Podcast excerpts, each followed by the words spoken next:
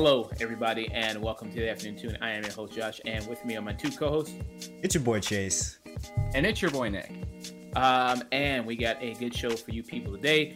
Uh, going to be discussing the Invincible finale, of course.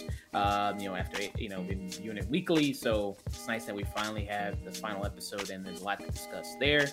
Uh, we're going to be discussing the Michael B. Jordan film Without Remorse, based on the Tom Clancy novel. Uh, we're going to be discussing the Mitchell versus the Machines, the animated film on Netflix. Uh, we're also going to be discussing Yasuke, um, the anime series about the Black Samurai, uh, voiced by LaKeith Stanfield.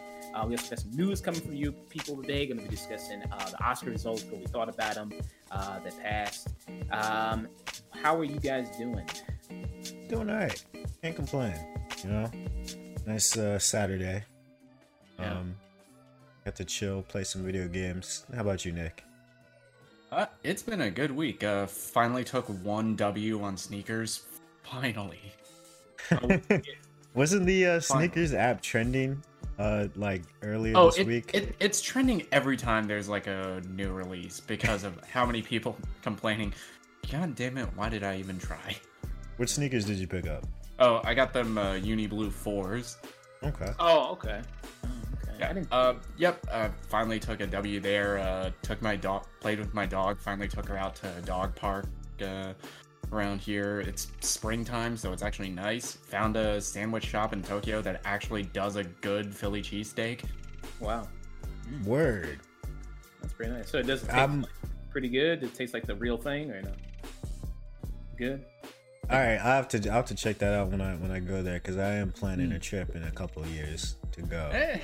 So you're gonna have to you got to uh, send that my way. So I oh, can yeah, check man. that out because I'm because I'm the official. I'm gonna be the official seal of approval whether or not this is a real Philly cheesesteak or not. I'm oh, actually oh, from the area. Oh, so, oh, so it's not le- it's not legit until Chase comes through. Yeah, no, until, I mean. I mean, like I, I, I trust you. Until, I trust your until, taste. until Chase comes in and says, "Yo, this John's it." I trust your taste on most things, but you know, when it comes to a Philly cheesesteak, I gotta make sure it's actually repping like Philly. you know what I'm saying? That that cheese better not be real. It better not be organic. It better be, you know, some like slop. Like we we'll, we'll see when we get there. Just some solidified Kraft powder. Yeah, I mean it's all in the bread though. That's the that's the real thing. That is true. It is all in the bread. Uh, but what you uh, what you been up to, Josh? Uh, not much myself. Uh, I went to the Marvel exhibit here at the Museum mm. of Science and Industry. Oh shit! Yeah, they opened one uh, here in Tokyo, but they closed it because we're in a state of emergency now. Mm. Oh, okay. Yeah, sucks for you then. Uh, um, yeah, uh, but it was uh, it was nice. I went there. Uh, they had the nice uh, kind of gallery um, two galleries, and then they had the whole history of Marvel. Showed you know pictures, young pictures of Stan Lee, and they had a description of Jack Kirby. They had those you know of course hmm. those figures that you could take statues um, that you could take pictures with. You know, and it was kind of all these Spider Man, it was Black Panther, it was Thor, Hulk, Ant Man, Punisher. They they went through all the different eras of Marvel. How it's like they went through the kung fu phase, you know, the craze in the seventies. You know, they hmm. covered Iron Fist and Shang Chi and things like that. Uh, they also went through you know, the psychedelic era, you know, so when they brought in Doctor Strange, uh, all the mystic, magical characters. Um, you know, they talked about the space characters that they have, like Captain Marvel, like Guardians of the Galaxy. Um, it was nice, you know, took a lot of photos, things like that. Um, yeah, yeah, we saw you took a lot of photos and then liked yeah, yeah. different accounts. yeah, yeah. Like your own shit from different accounts, bro. Yeah, uh, so yeah. if you follow the podcast on Instagram that's not run by neither Nick or I.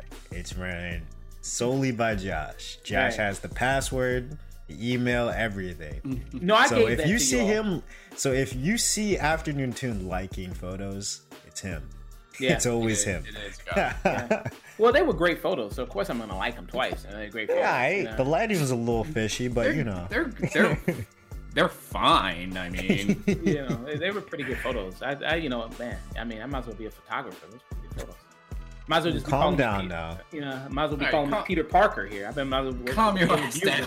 Yeah, you know, I was yeah. taking great photos. Uh, I don't yeah. think JJ would be impressed. Um, I think he would be. I, Crap. You crap. you know, I took a great picture of Spider Man. Took two great pictures. okay. Um, so yeah, it was it was a nice exhibit. There's a nice gift shop at the end. I picked up a nice shirt, two nice shirts. Picked up a Black Panther shirt. Picked up a nice Spider Man, like Japanese Spider Man shirt. It was pretty nice. Uh, picked up a nice yeah, Marvel book. So it was it was good. You know, I donated you know to the to museum because I'm a good guy like that. Donated you know, you know to the museum. Uh, okay. Yeah, you know, good guy. Was like there that. a girl involved? Is that why you donated? uh, no, because you know we we, we have to. Uh, what, was there a girl involved? Um, no, I mean, well, the cashier was a girl, but um, you know, there you it is. Support, you gotta support your museums. You know, gotta okay. support them people. Uh, that's very, very important. You gotta support this exhibit. So it's very nice. You know, you, chance... you guys know Josh only donates when there's a woman involved. no, that's, uh, that's... Um, no, I just do good guy shit like that. That's what I do. Oh, I mean, I can't blame him. I mean, when I was single, that was like ninety, the motivating factor behind ninety percent of my decisions. Yeah, I know. We just like to clown him about it because we we catch him in 4K simping. That's why. no, that's, you'll uh, never catch me for, in 4K simping. Uh, yeah, you did. Uh, when you you like that tweet of um, uh, uh, like there was that tweet of somebody tweeted about Invincible and it was Omni Man and Debbie, and then the tweet was like, "I know Omni Man be smashing her shit," and then you liked it. that's how you, you liked it. That's not simping. That's just funny. you know what I mean? And, you know. So that's just you being down bad on the on Twitter. That, I'm not down bad by liking that tweet. You're down you know, bad by spending in real in real life money. yeah. You know what I mean? To a museum. To a museum. Okay. For to, to impress a girl that you were yeah. that you brought on a date. Um, right. you know. Or to impress uh, the cashier. Yeah. Um, all right. So uh, you know, let's let's move on. Uh so we're gonna discuss the Oscar results. Uh did anybody here watch the Oscars or no? Mm, I did not. I was working when they were on during my time, but I was kind of like following along on Twitter, and yeah, they were very much kind of what I thought the Oscars were gonna go for. As uh, best supporting actress went to Yu uh, Yu Young Jun from uh, uh, uh, Minari, which absolutely, yeah, she yeah. was clearly, yeah, she was the best performance that, that was nominated. Uh, best supporting Daniel Kaluuya I would. I had my heart set on Leslie Odom Jr., but hmm. you released music and you fucked yourself. yeah.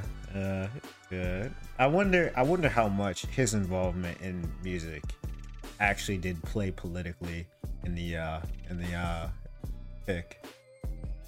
Because Leslie really did body that as Sam Cooke. He was. I honestly, good. I honestly it might have picked him. In it, it was the rest of the movie that was dragging him down. Oh no, I'm not talking about music. I'm talking about um, I'm talking about uh, uh, one night. I'm not talking about music. One night everybody, Miami. Okay. Everybody okay. was terrible in music. I'm not even gonna give him that. Like, nah, honestly, he was he was shit in that. Uh, but um, yeah, I was just wondering, like, you know, how much that really did bog down his his nomination because mm. you know he bodied that. Yeah, I, yeah. I one night in Miami. Yeah, one night in Miami didn't get a whole lot of push yeah. uh, from the Oscars, but yeah, yeah, uh, yeah, I was yeah perfectly fine with Daniel Kaluuya getting the nod for best supporting actor, which was weird because he's mm. very much one of the main characters in the in Judas and the Black Messiah. Well, he's not the point of view character, I guess, or the protagonist. So mm. that's uh, that's why I'm assuming oh, they okay. put him in support. All right, I guess so. Uh, all right. Uh, what Francis... did you think, Josh? What do you think should have won that? Um, best supporting actor. Yeah. I thought that, uh, I thought that was a good choice. Um, I mean, you look at the options, you had like Sacha Baron Cohen, Trial of Chicago Seven. Um, that was a fine performance, decent. Uh, I'm not huge on Trial of Chicago Seven. Leslie Odom Jr. One Night Miami, I thought was a great performance.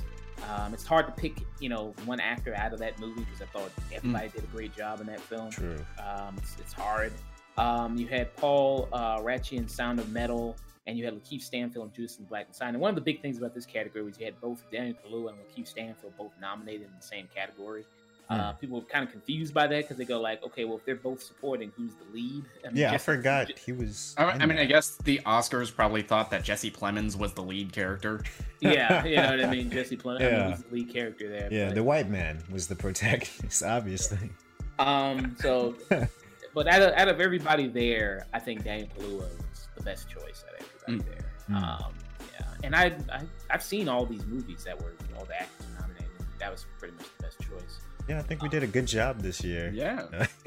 this, uh, yeah, this is the first year in recent memory where I've actually seen all the nominees. Yeah. Yeah.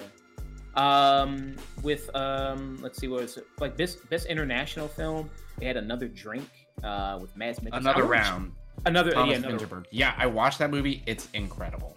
Yeah, I gotta see that because it's on Hulu, so I want to check that out. Uh, I want to I want to see that. Uh, Frances McDormand for Nomadland, Best Actress. Um, I guess that's that's a pretty good pick. I think. I mean, I think she did a really great job in mm-hmm. that film. Um, yeah, I um, mean, even in my breakdown, I thought Carey Mulligan was the best performance, but who did I think the Academy was going to go with? It was definitely going to be Frances McDormand. She's yeah. an Academy darling. Yeah, because in this you had Viola Davis, Ma Rainey's Black Bottom. Saw that Andre uh, Andra Day for the, the, United States of Billie Holiday. Not a good movie, but I thought she was good in it. Yeah. Uh, Vanessa Kirby for Pieces of Woman. I did not see that film, so can't comment. Uh, Carey Mulligan, Promising Young Woman. That was a great performance by her. For me, I think it. You know, if it wasn't Frances McDormand, I would have gone with Viola Davis or Carey mm. Mulligan. For me, uh, I think I might have gone with Carey. Carey. Um. Yeah. Mm, okay. But that's I, just because I, I I feel like I enjoyed Promising Young Woman a lot more than I did Nomadland, and then also mm. I think Carey's performance was overall as the main character like the strongest. Yeah. Mm. Okay. Yeah. Because without her, I, I, that movie might have not been as good as you know as it is. Yeah. yeah. Um, best director you had Chloe Zhao for Nomadland. Um, you know, if a mm. movie's going to win Best Picture, it makes sense that you would have, a, you know, a director win Best uh, Best Director. Usually, sometimes yeah, that, they will. That's usually that how the Oscars go. It's like the winner of Best Director, that movie is going to get Best Picture. There's like very few exceptions that I've ever seen. Yeah. yeah. Um, and then you know, sometimes I think with the Best Director category, they should expand it to match the number of movies that are nominated. Like, it makes mm. no sense to have. Yeah, absolutely. You know, like for instance, One Night in Miami was nominated for Best Picture, but uh, uh, but then Regina King wasn't nominated for Best Director. Like just yeah. expand, just expand the nominations. It doesn't make any sense why you would not expand the nominations. But um, you know, you had uh, the director of Another Round. You had David Fincher for Mank. You had uh, Lee Isaac Chung for Minari, and Emerald Fennell for Promising Young Woman.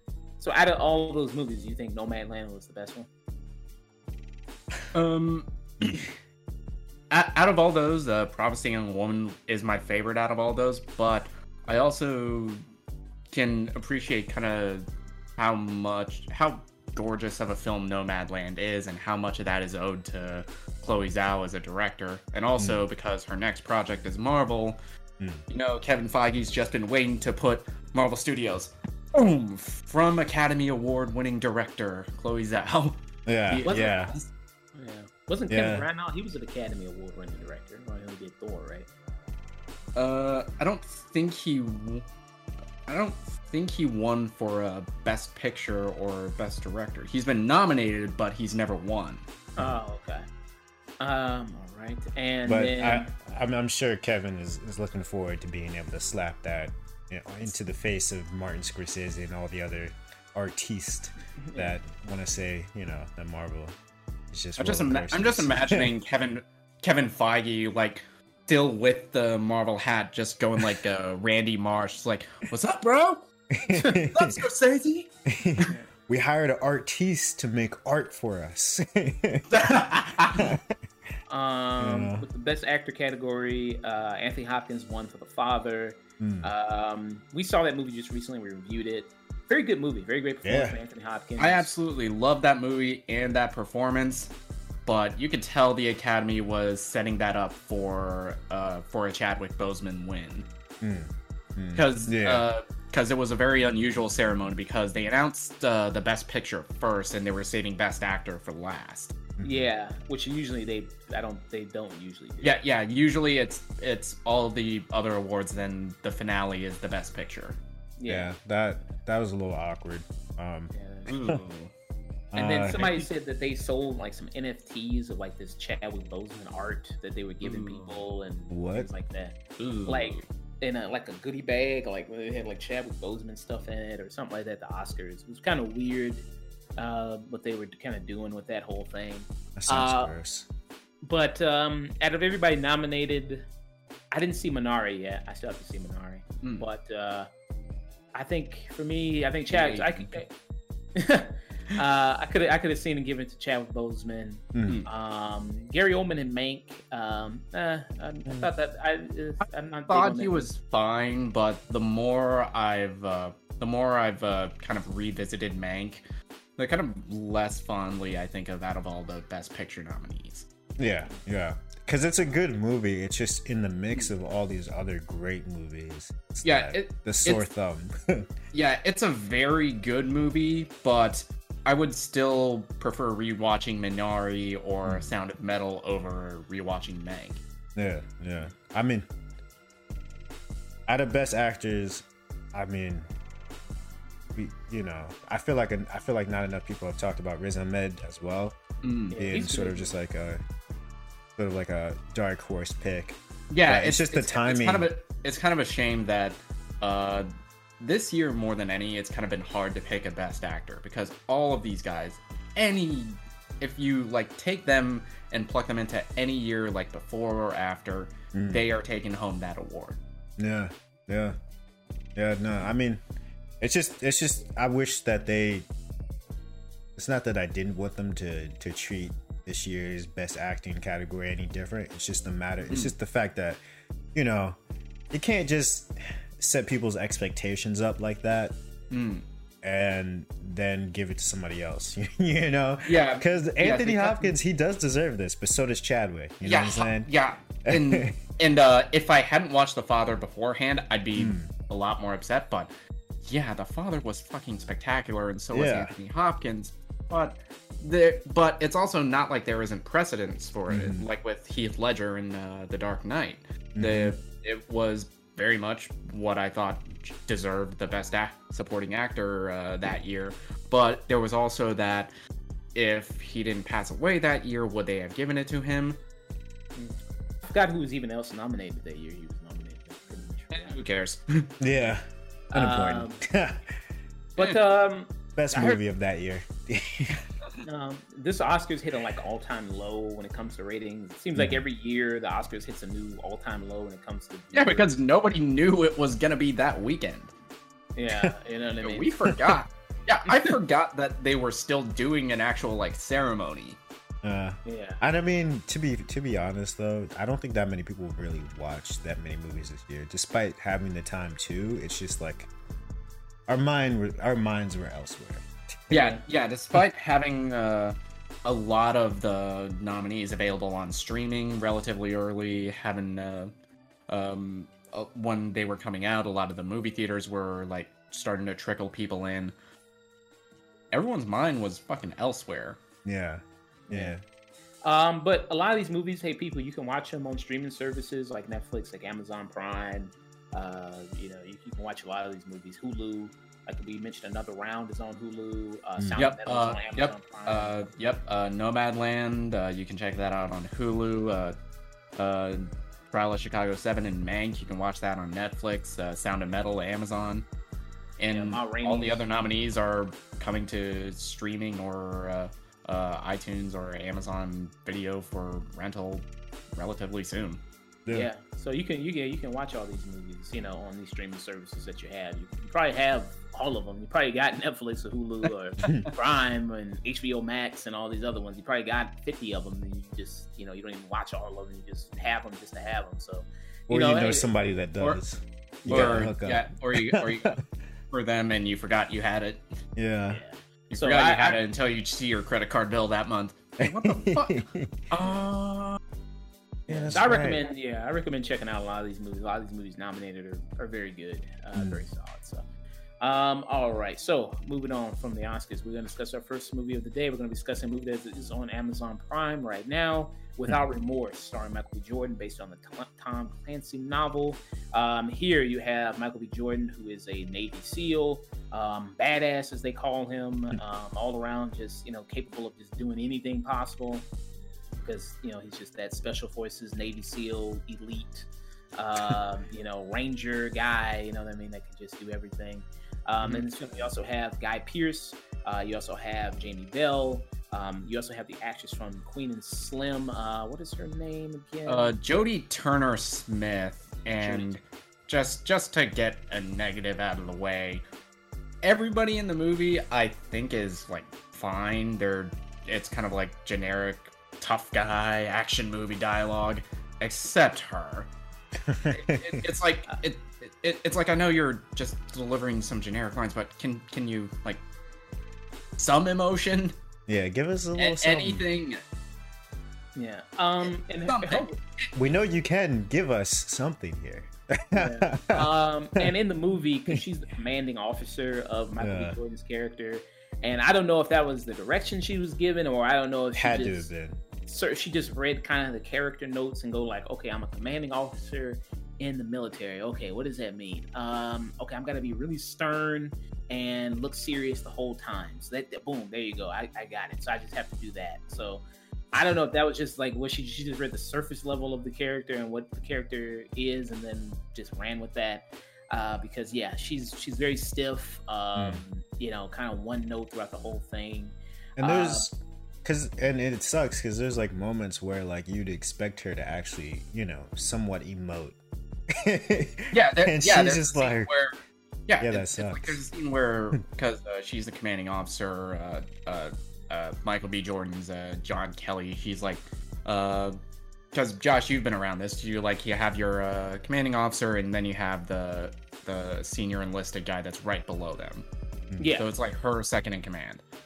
And Yeah, it's like, yeah, these are like a, a SEAL team, and those guys are like really fucking close. And you found out he gets shot, and you got no emotion. yeah. just, Uh, just, like, the static. Just it's like, like, you oh, don't give you're, a shit. oh, you're shot. Oh, Oh, no. you got Yeah. shot. Your wife Oh. is dead. oh no. Wife and unborn baby are got shot like eight times. yeah. Which, that really um, must be tough. I'm sorry. Um, it, remind, it reminded me it reminded me of like bullseye in season three of daredevil that sounds hard that sounds really hard that sounds really hard.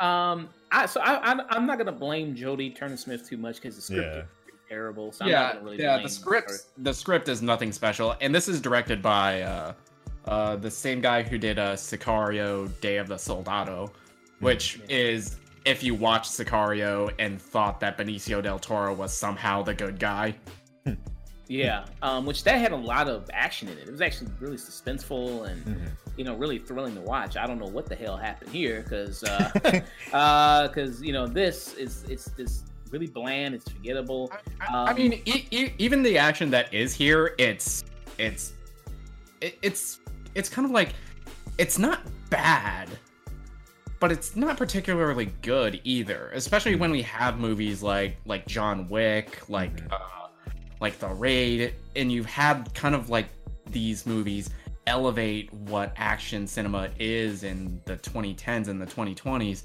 and you're just it's just bland. Yeah. Yeah. No, this movie, if this movie came out maybe in the early 2000s, I would probably think of it a little bit higher or highly because it's like one of those TV action movies. You know what I'm saying? You turn that on on TNT, um, you're probably playing video games in the back, uh, um, and you have it on in the background. It's one of the movies because there's Yeah. only really one like true good action scene.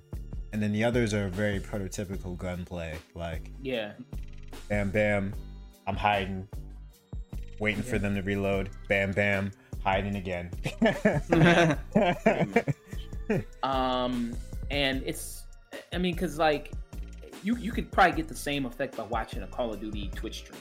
I mean, Yeah. really, that's, that's kind of what it Yeah. is. Yeah, It's not essentially. like i mean You know, a lot more emotion though i feel you know Yeah. in, the, in the in the in the in the stream than in this movie because it's a lot of going around with guns, you know, in these kind of urban environments, and buildings, turning corners, you know what I mean? Like a lot of that. So it's not really thrilling Yeah, to watch. Sometimes a and, lot of it's in and, cl- darkness. and cliches from action movies that the that kind of the general audience is definitely more educated on, and you can't really get away with stuff like that in action Yeah. movies anymore. Like even down to like how they use silencers in movies, which Yeah. those do not exist. Even if you Um, hear like a suppressed gunshot, it's still very loud, and people are gonna come running. oh yeah oh yeah nah Um, um, you know, there's some kind of good spots in this a little bit. Um, mm. You know, the scene like you see in the trailer, like when he's in a prison and that prison mm. scene, that's kind of good. That was a I mean? really good. that was a really good scene, but the only thing I could think of, like, because because it's in the trailer, he like takes his shirt off and like starts splashing water on himself. It was like, what the fuck? like this scene's all I could think of is like, yo, this scene is for the lady. Oh yeah, oh yeah, yeah. yeah no, that I mean, hey, that was the fan. Service. I mean, good for him. Yeah, no, that was I mean, the fan service that that you watched the movie for. I mean, probably because everything about this, it just speaks. Uh, yeah, this is gonna be your dad's favorite movie. Yeah, pretty much. And and your and mom is just gonna be like trapped on the couch sitting next to him, and you needed something from ma. Yeah, she'll wake up for that scene and then go right back to sleep. yeah, I don't even know if a dad will like it because like dads typically like more explosions, more you know, kind mm. of bombastic type things. It's like, oh wow, you know what I mean? That that's something really exciting. This is not really. I mean, this movie is made for this movie is made for the Oakley wearing grunt style uh, rocking dad crowd. Yeah. You know, I mean, I guess if you were a person who really, really loved like Michael Bay movies and like the military and everything, I guess you'll mm. like this simply because the military's in this. Hmm. uh, but I mean, the story in itself this is just kind of like, okay, you got revenge story. Um, you know, you have the Lauren London who's only in this movie for like 10 minutes, you know what I mean? And, you know, she's gone, she's dispatched with quickly. Um, and then so you, you set up the, the, the, typical kind of generic plot, which can be fine. Mm-hmm. Nothing, nothing. People typical say like kind of generic plot, even down to like not even having a twist with your bad guy because you know who it is the second that character walks in. Yeah, yeah. yeah. I mean, um, Guy. Pe- I mean, Guy Pearce is just Ben Mendelsohn before Ben Mendelsohn. he he was the guy you always get to play the villain in your action movie. uh, and people say like, well, this movie has cliches or has tropes or things like that, and then people think it's automatically bad because the tropes and cliches. Tro- no, tropes and cliches are like anything. They're a tool. They can be yeah. a good thing or a bad thing depending on how you use them. Yeah, I mean, I so mean, that's not necessarily. I mean, bad. look at John Wick. That thing's like tropey as hell. Mm. Yeah, but it's personality. It's got a universe. It's got a whole personality. It's fun. Mm. You know what I mean? Like you, you get you know, like you still have a lot of fun with it. Just, just, hmm. it just doesn't have any personality. It's got nothing going for it. Even Michael B. Jordan, who's the lead, who's a charismatic lead, he's mm. there's nothing going for him that makes him like even with his whole steely determination mm. of going after you know the people that, that that killed his wife. Okay, I mean you're not really bringing anything to it you know I haven't seen. I mean, even something like Nobody, which uh, we reviewed on the show uh, a couple weeks ago. That movie, it's again cliche, tropey, but there's also so much personality brought to it with like Bob Odenkirk's performance, with uh, Ilya Naishuller's direction, how the action set pieces are uh, designed and choreographed. Here, it's just very by the numbers. Yeah, yeah, yeah. No, uh, and I do want to say that there there are a couple highlights in this movie for me. Hmm. Um, the first one being like the inciting incident is relatively like you know uh surprising to some degree. I, mm. I, didn't I didn't personally expect them to just kill off the wife and baby that quickly, but mm. um, and then also the whole sort of going rogue arc I thought was kind of decent. You know what I'm saying? I the the road was... to getting him to pre- to prison was kind of decent. It, it was decent, but at the same time, that shit was stupid as hell. It really was. It that really shit was. was fucking dumb. But it, but that was, but that was enjoyable. Yeah, because uh, yeah, Chase, you you proposed this like doing like in depth like uh breakdown like what yeah. we're actually talking about. So, so it starts with uh Michael B. Jordan. He's like pretending to be drunk and hmm. going up to like bodyguards at this embassy. He's like, "Hey man, I got a jacket," and he's just waiting for like this motorcade to pull out and follow them, but they're already gone by the time he's like able to get back to his tow truck, which appears out of nowhere, and somehow he is caught up to them. Fucking how? Because he can. Because he's Navy SEAL trained. He's obviously driving, he's driving fast. Superhuman. Um. So but I mean, listen. That whole scene with him in the car as it's as it's like on fire. I, I love it, that stupidity. It, it, um. okay, that is the kind of stupidity that I love, and yeah. that is the kind of like a tongue-in-cheekness that I wish this movie uh this movie had more. Yeah. With the its other action set pieces. Yeah, because as soon as he as soon as he gets out of prison, it's kind of just like the prototypical. Like you literally could have just launched the rest of that plot into any other Tom Clancy movie, and I wouldn't have known the difference. Mm. like, so you know, I wouldn't. Uh, you know, it's it is what it is. It's yeah. If we want to get into our, our, our final thoughts, I'd say like it's like a four out of ten. Mm. It's not the worst thing I've seen, but it's definitely mediocre, and it doesn't really try to do anything di- different. You know yeah. what I'm saying? Yeah. Um, yeah, definitely mediocrity um, is its middle name. Uh, um, so without yeah, remorse, without merit, without yeah. merit. yeah, without merit uh, or remorse about its mediocrity. Yeah um, I think, I mean, Michael B. Jordan can make a great action lead. Uh, mm-hmm. He's obviously got the body for it. Um, he's got to look for it. So I think, you know, mm-hmm. just better direction, better script. I think it can work. I don't know if they're planning on doing more of him as his character of John Kelly. yeah, there is definitely sequel bait in the at the end of this movie, and this is a a long standing character in kind of Tom Clancy's lore. And this character has actually been portrayed by by Harrison Ford in uh, I think Clear and Present Danger. Hmm. Yeah. So, you know, I, I, would like to see him continue just with a better direction and yeah. better an action director. I would like to see. I mean, continue. if I mean, if Chad Stahelski puts Michael B. Jordan in a movie, game on.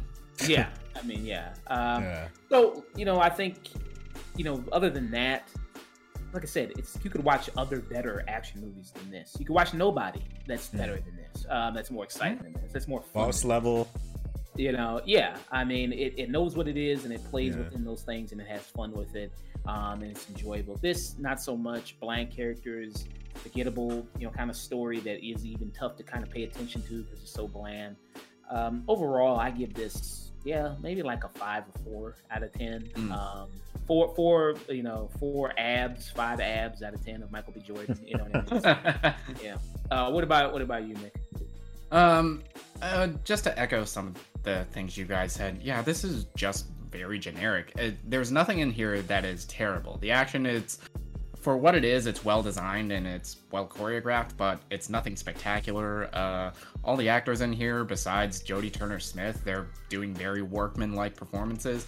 And I like Michael B. Jordan. He's a very, very charismatic guy, and I wish he was given better direction or like more stuff to chew on because he's been fucking training for action movies. He, there's like videos of him working with uh, Taran Butler, who was the firearms instructor for John Wick. Mm. And yeah, he's crushing it. But yeah, this movie's just very mediocre. It's gonna be your dad's favorite action movie, and for that, it's gonna be like four out of ten for me. Mm. Yeah, I just watched this movie yesterday, and I'm struggling to remember shit from it yeah, I yeah, I don't even know what, what, what the hell they they were talking about. Like towards the middle and the end, I'm like, oh wait, oh yeah, that's right. okay. Yeah, I, don't know, some, I don't know something. I don't know the something about like the brand conspiracy being a fucking QAnon supporters' wet dream. The yeah. Russians did it. Yeah, uh, yeah. Russians are making a comeback, being villains yeah. in media. They're making a comeback now. And, Some, like, I had yeah, to, yeah, yeah. They're back to being the fucking boogeyman. Yeah, I had to rewatch the final act because it was just that boring and put me to sleep last night. Because past the prison, it's like, all right, honestly, you could just turn the movie off. You already know the rest of it. um, yeah, shame, shame, real shame. I hope, I hope Michael B. Jordan is in something at, better action movie than this. Uh, yeah, yeah, yeah, yeah, like, like, uh, yeah, like uh, Gareth Evans, uh, Chad Stahelski. Uh, give Michael B. Jordan a call for your next movie. Yes, um, he's ready. All right. So, moving on from discussing without remorse, we're going to discuss the Netflix film The Mitchell versus the Machines here, which is a nice animated film. Um, and in this film, you have a weird family, as they describe themselves, a very kind mm-hmm. of below average family um, who kind of is at odds with each other, especially the father and daughter. Who, you know, daughter's coming to that stage. She's, you know, going to go off, uh, you know, into college. So she's kind of, you know, trying to not not, not just college, film school. Film oh, yeah. school. Yeah. Film school, and her dad is very much uh, kind of like, kind of like a prototypical dad character in one of these movies. He's like very not tech savvy. He's very like uh, uh, handsy. He's like uh, he's mm. like really in touch with nature. Yeah, yeah. And yeah. he's like, I don't really get my daughter. Yeah. yeah. You know, very, you know, guy who carries a screwdriver around with him, knows how to fix anything. You know, very... not just carries a screwdriver around. He give he gives screwdrivers for like birthdays and anniversary gifts. yeah, you know, so yeah, like he's that type of dad. You know, hates hates technology, phones, all that type of stuff. You know, constantly the family's on their phones, tablets, things like that. And he's just like, you know, let's just have good family time without the, you know, without phones, without tablets, just look at each other, have a conversation, and they can't even do it. You know what I mean? They just they mm. They gotta love their phones. People just gotta you know be surrounded by that type of technology.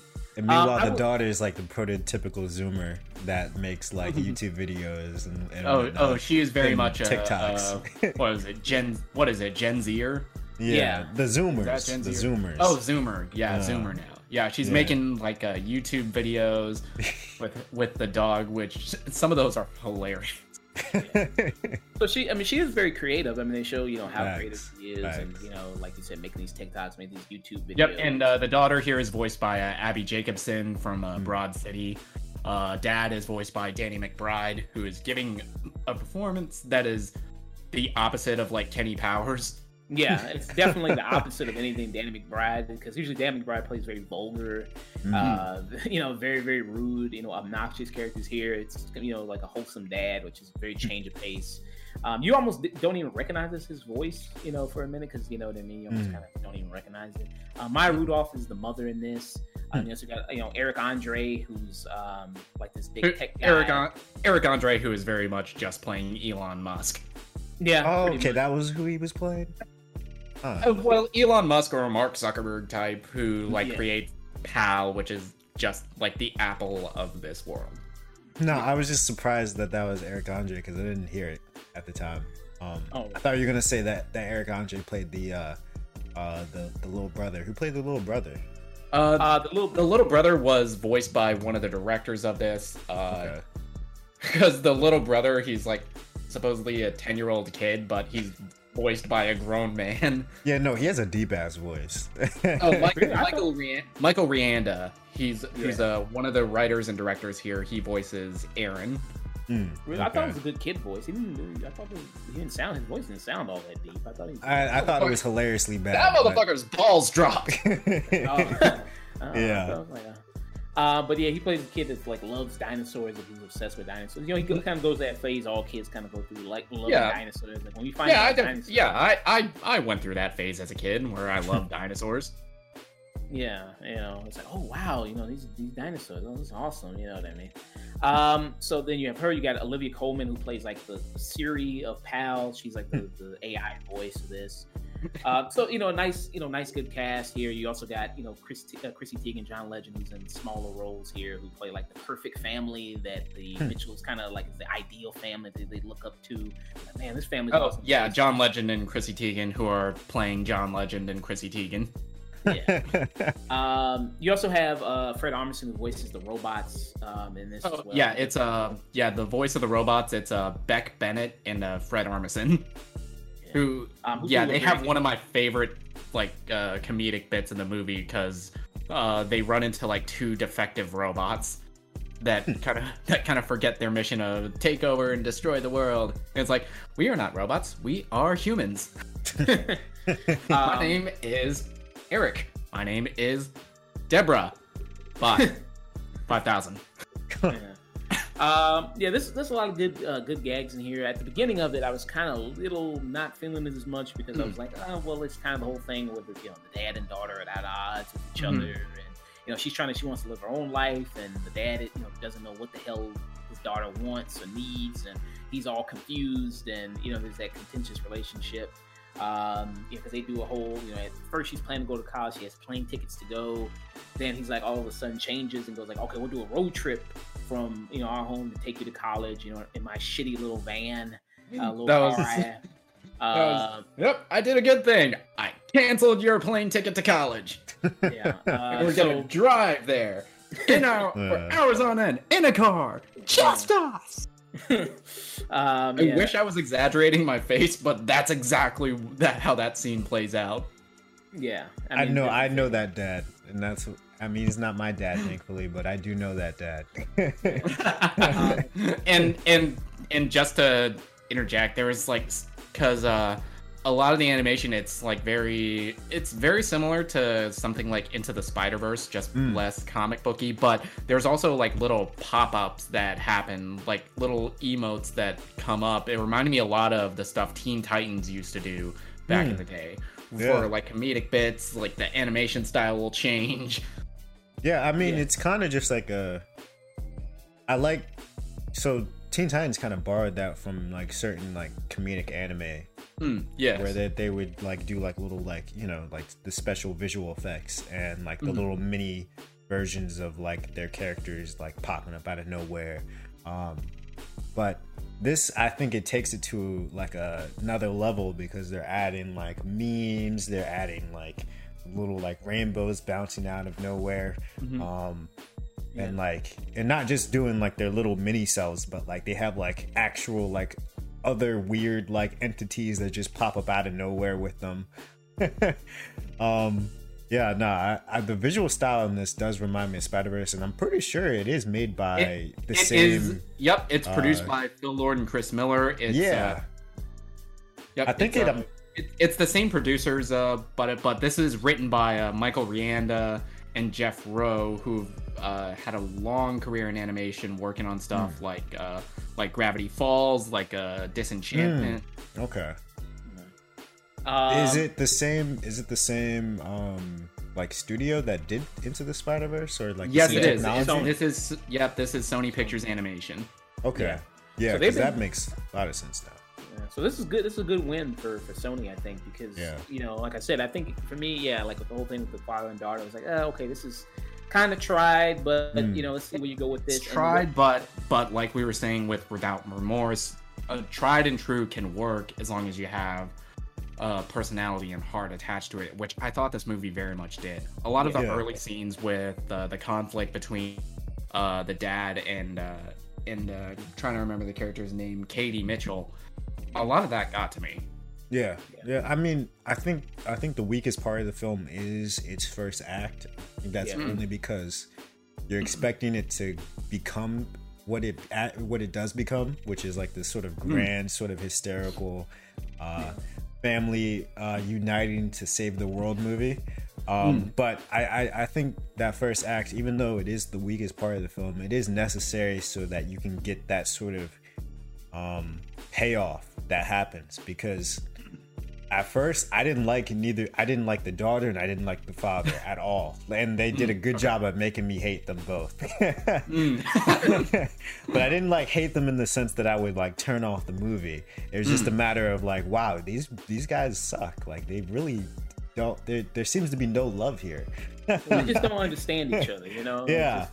Yeah. But as the movie, you know, evolves and they become to understand each other and they also understand each other's past Mm. Um, that's when I realized. yeah, those like, those are scenes that that needed that really. Yeah, that really need that. And the score here is mm. done by Mark Mothersbaugh, who's done stuff like uh, Thor Ragnarok, who's mm. worked on Disenchantment, and yeah, the score is incredible here. Yeah, and the score pulls at your heartstrings at the right moments. Mm-hmm. Yeah. Um, because yeah, like like Chayse said, I mean, it progressively gets much better um, as the story goes out. You know, it mm-hmm. keeps you know kind of improving as it goes on a lot, which which is you know really really good for a film. And the humor here, it, it very much is kind of like even though I know Phil Lord and Chris Miller didn't write that, but it is kind mm. of that way of writing it where kind of how like they did the Lego Movie, how mm. like they did Cloudy with a Chance of Meatballs. Where it's good humor for kids, like kids could really love it, but also yeah, adults could really love it. Hu- it's kid humor that works even if you're an adult. Like, yeah. Uh, that works even if you're an adult and even on a rewatch because you hear like background like lines that you missed on the first time you watch jokes happen so fast that you're not even done laughing at the one previous before the next joke hits i think there's some pretty solid quotables too so. oh yeah um, we can tell the difference between dog pig and loaf of bread. oh, because uh, that line is only uh, funny yeah, in context. There, there's a dog. Yeah, because the the family they have a dog that's like kind of this grotesque mix of a pug, and it's hilarious because it's one of the better running gags because the robots at first they can't tell what it is and it just fries their logic. Yeah, and I think that robot was played by uh, Blake Griffin, right? No. Uh, yeah, the, the, special one. Yeah, like the advanced oh. robots. Yeah. Those are voiced by uh, Blake Griffin. Yeah, no. Oh. Once you get to that scene, you just remember me. That the delivery of that line is is is hilarious in that context. um, and you know how like another thing like like Phil Lord and Chris Miller do mm. is they infuse a lot of you know kind of pop culture, meme culture into mm. kind of the movies. Mm-hmm. Like Chayse mentioned, like how they have kind of a lot of that into this as well, and it makes sense because it is a movie about the internet, about people on their mm. phones. Yes, yes, this is a movie about technology, very much so. Mm-hmm. Yeah. So and and commentaries about you know technology um, you know, a lot of people make that kind of commentary. People are on their phones too much, and you know, blah mm-hmm. blah blah, and mm-hmm. kind of the screen time, and you know, so absorbed in the phones and everything like that. And you know, there's lots of that commentary that that happens now about that type of stuff. But yeah, there's one, a lot of movies that are like technology is evil, as they yeah. make this movie on said technology.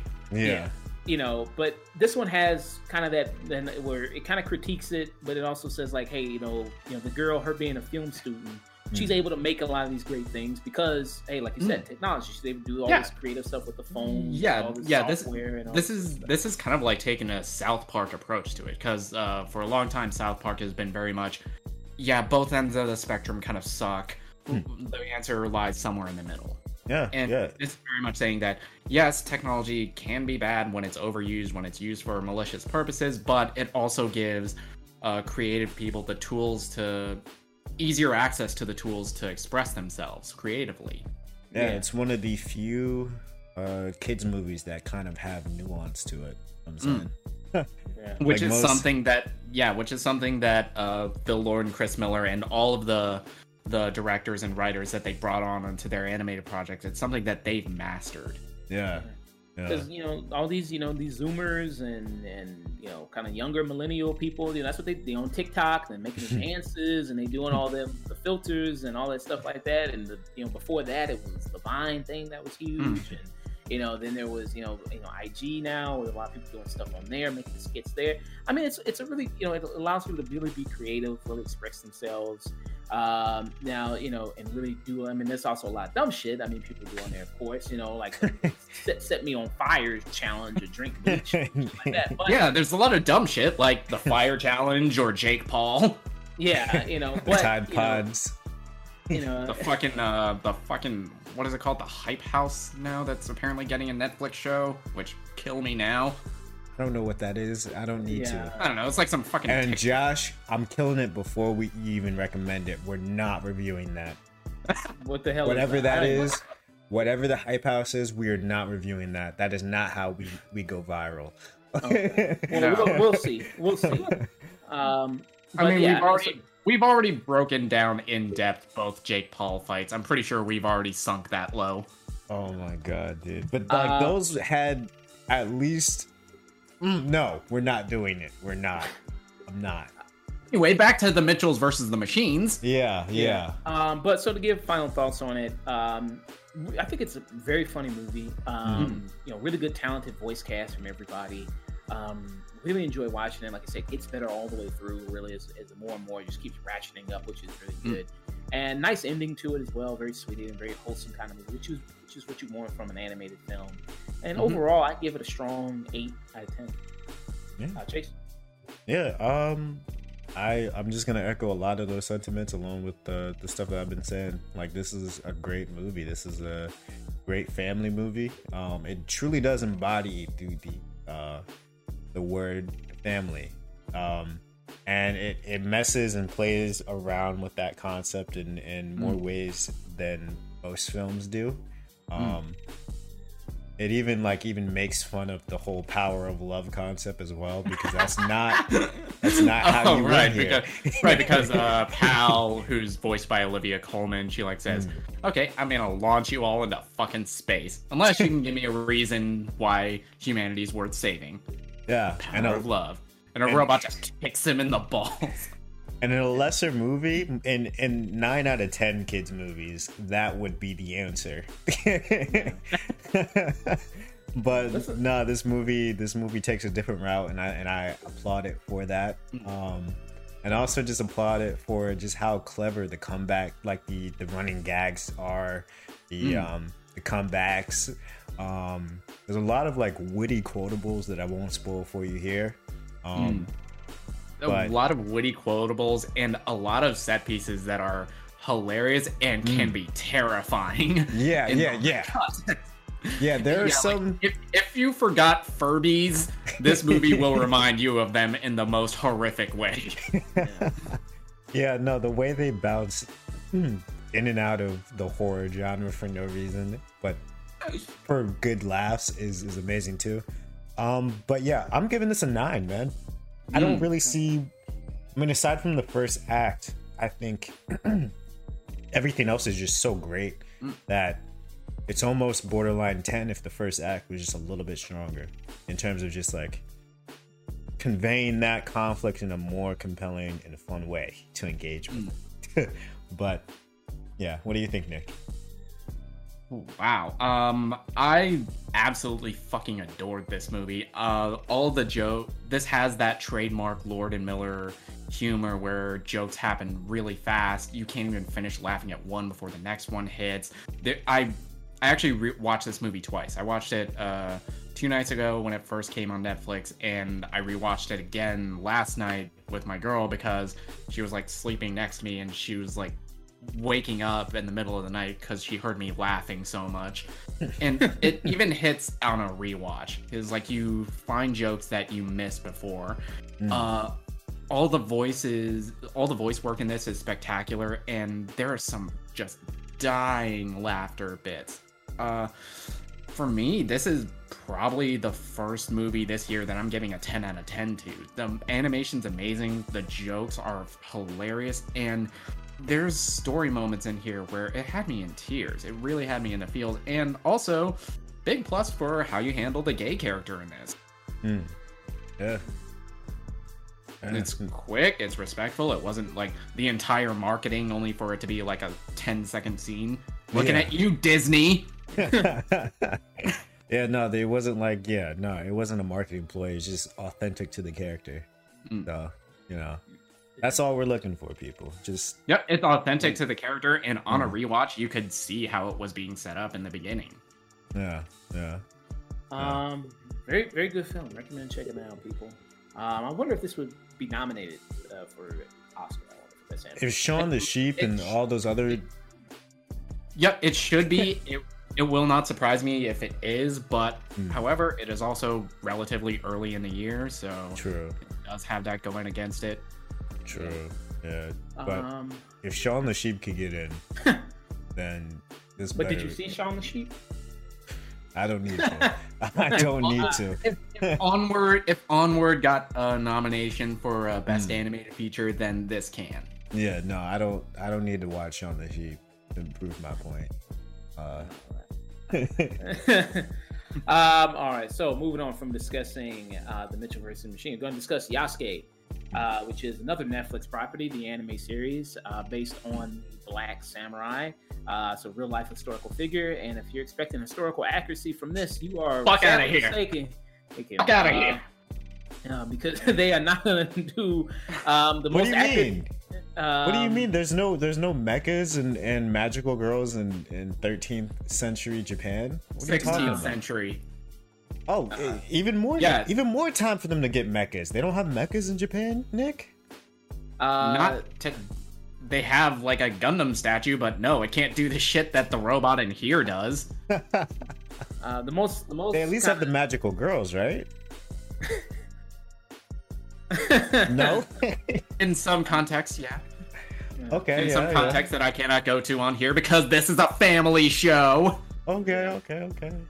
Uh, I mean, the only thing about this is there was a black guy and he was a samurai. That's about yep. as much as they kind of got yep. right. Uh, and yeah, there was a real historical figure who served under the Japanese daimyo Oda Oda Nobunaga during mm. the Sengoku period of uh, 16th century Japan. That was like that is like what history is called feudal Japan. It's like all these different uh, daimyos or warlords just vying for different territory throughout Japan. And, and Yasuke was a slave who who this uh, daimyo was just in awe of because he was like way bigger and much stronger than most Japanese men. So he took him in, trained him as a samurai, gave him all the titles and respect that come with it.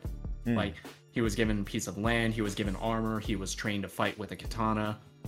And to my knowledge, um, Nobunaga was kind of that guy, like that almost united all mm. Japan. Yeah, Nobunaga. So. If there's like any uh, comparison, he in the Sengoku period, he was essentially like Genghis Khan. Mm. Mm. He, he was like all, almost conquered all of Japan. Mm. Wow. And they don't really touch into right all that. of that. they rush right past that shit.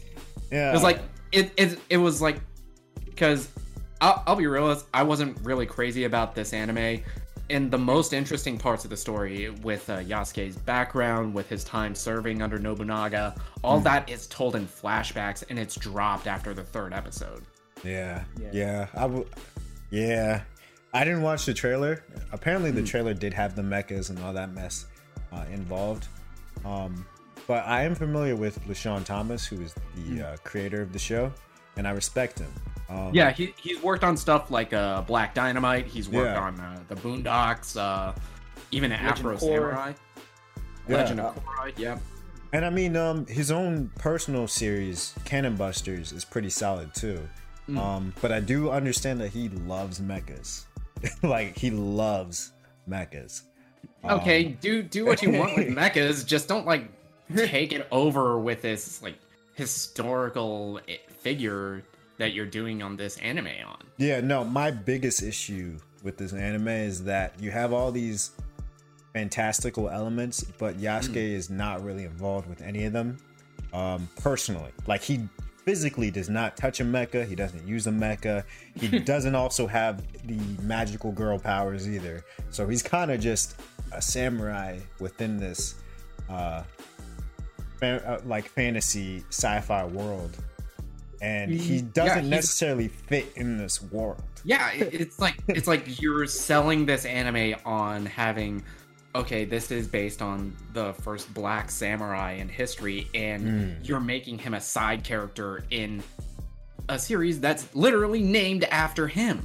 Yeah. Yeah. yeah. And uh, I don't and I think the biggest problem cuz like maybe this is this is only 6 episodes so yeah. maybe if they had the full like Samurai Champloo 24 episodes, I could have accepted the world that he was placed in. Because then you would have had time to actually like develop it, give us like context why there are mechas, give us context why and where at least like give us like a god or something the origin for the powers and stuff like that, you know what I'm saying? Um and then maybe give Yasuke just something uh, to match up against these magical and mechas and whatnot, just so that he's at least involved in the fantastical mm. elements. Um, because he's kind of just a sore thumb, even though he is the best character in the show. Yeah, he is the best character, and and even with the actual Yasuke, there's not a lot of uh, documented history after uh, the fall mm. of Nobunaga. Mm. Yeah. after uh, after uh, his daimyo died, there's not a lot of history after him. There's like some reports that yeah, he went back to the port he was sold at and went back to fuck off in Portugal, mm. but none of it's like really confirmed.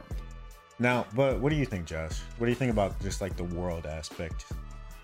Um, I mean, I guess I mean uh, I guess I was kind of hoping they would kind of do more stuff with Yasuke.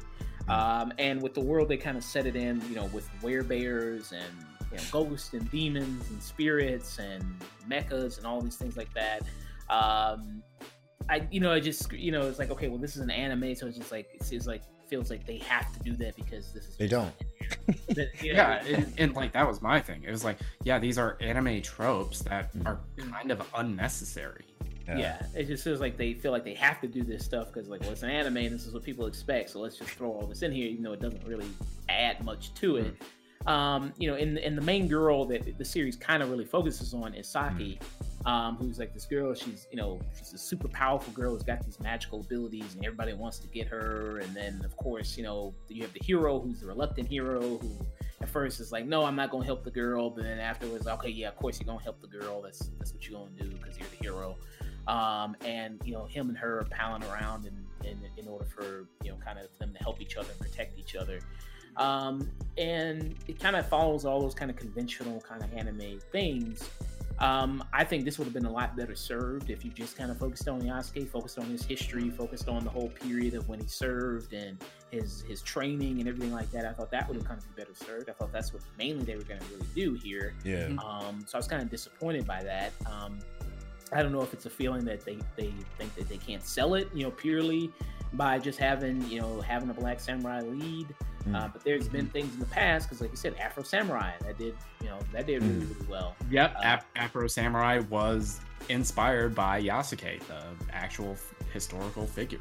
Yeah, but uh, the reason why I feel like Afro Samurai can get away with this sort of fantastical elements in it is because you're already set up to be inside this fantastical world. Yasuke, they give you the name Yasuke, you've heard it, you you're you're told that this was the black samurai. So I think you're kind well, I mean at least I was. I was coming into it thinking that this was going to be historically fi- like a historical fiction rather than a mm. fantasy. And I and, and I think with all extended purposes, I think that the historical fiction anime would have been a lot more unique than the fantasy um, route that they went with it because I don't, yeah, I can't in, name in, a single historical I, fiction anime. Can you? Yeah, I think in trying to make, I think in trying to, because I'm, I'm just trying to imagine the pitch meeting is like we have mm. this anime that's inspired by this uh, real life black samurai, and the like producers, the powers that be to say, okay, add more anime shit to it. We need to make this like stand out. And mm. by trying to make it stand out with all this like fantasy elements, you just made it like any other anime. Yeah, yeah. no, I can't because I looked up historical fiction fiction anime, and like none of these are really what I would call historical fiction, except for mm-hmm. maybe Samurai Champloo. Yeah, it's like to... it's like e- e- even in even in anime, like the more like grounded, the more real world a lot of those are just like rooted in comedies. Yeah. Those are like comedic animes. There's not like a real historical fiction uh, uh, grounded anime in the action genre, which this was kind of a missed opportunity. Yeah, no, that could have actually. Yeah, no, that. This could have actually been a lot more unique if it did mm. take the route that people expected it to be. I, I, mean, it, it makes me it makes me because uh, this character he was uh, originally originally they were gonna make a, a live action film with Chadwick Boseman playing mm. Yasuke, but yeah. for reasons uh, that project kind of fell through. It just makes me wonder if the live action Chadwick Boseman Yasuke movie would have had like robots and fucking fucking magic oh, girls and all that shit. yeah, nah, that.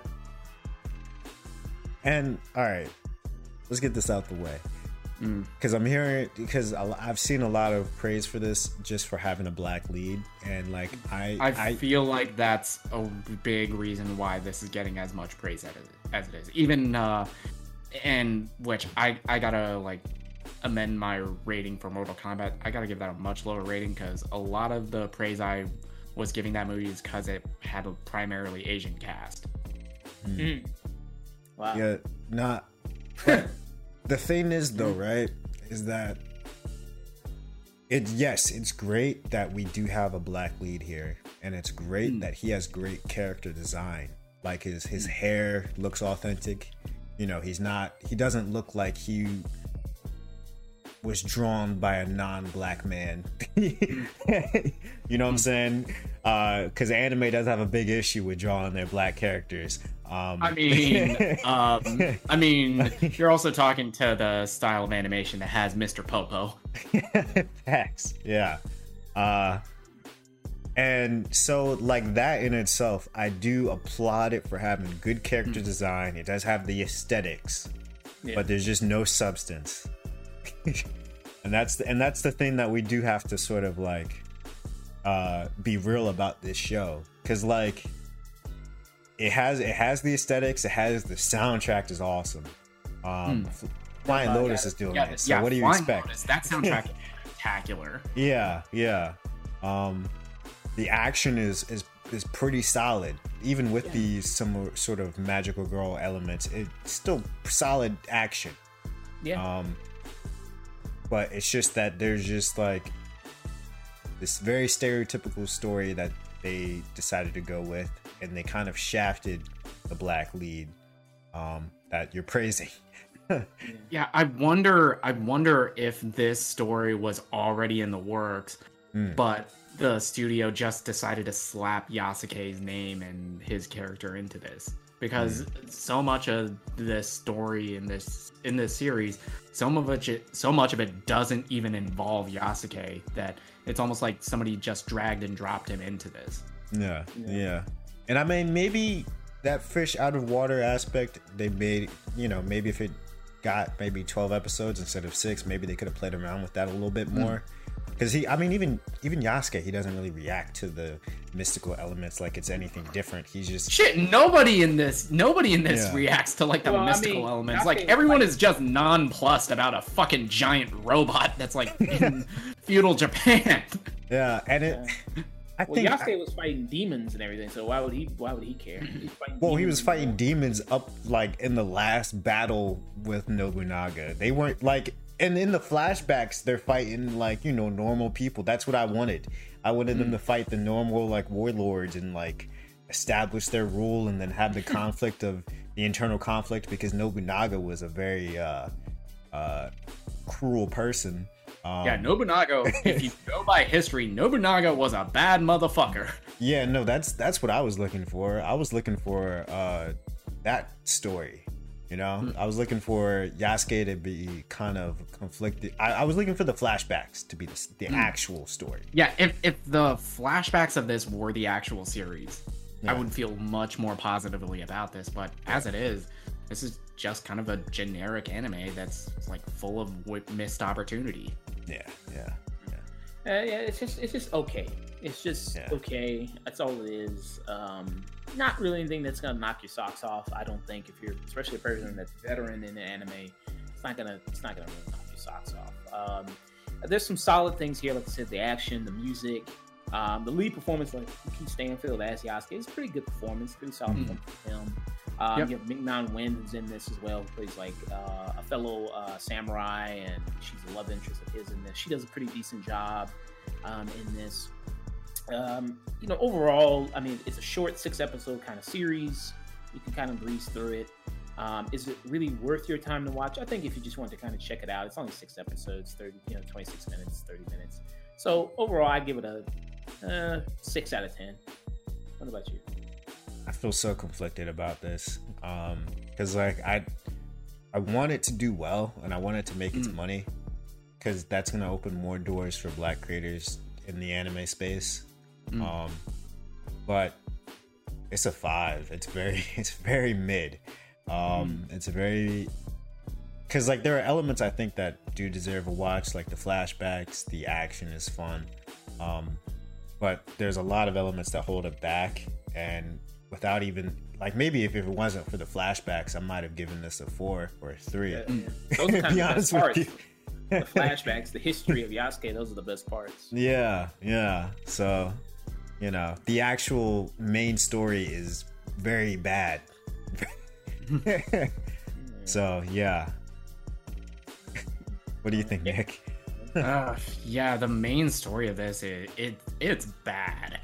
All the good elements in this are not delved into enough. Like like we said, the flashbacks into Yasuke's actual history all that is dropped after three episodes, and you still have another three episodes to go, which they don't really do anything that kind of lives up to like how cool those were.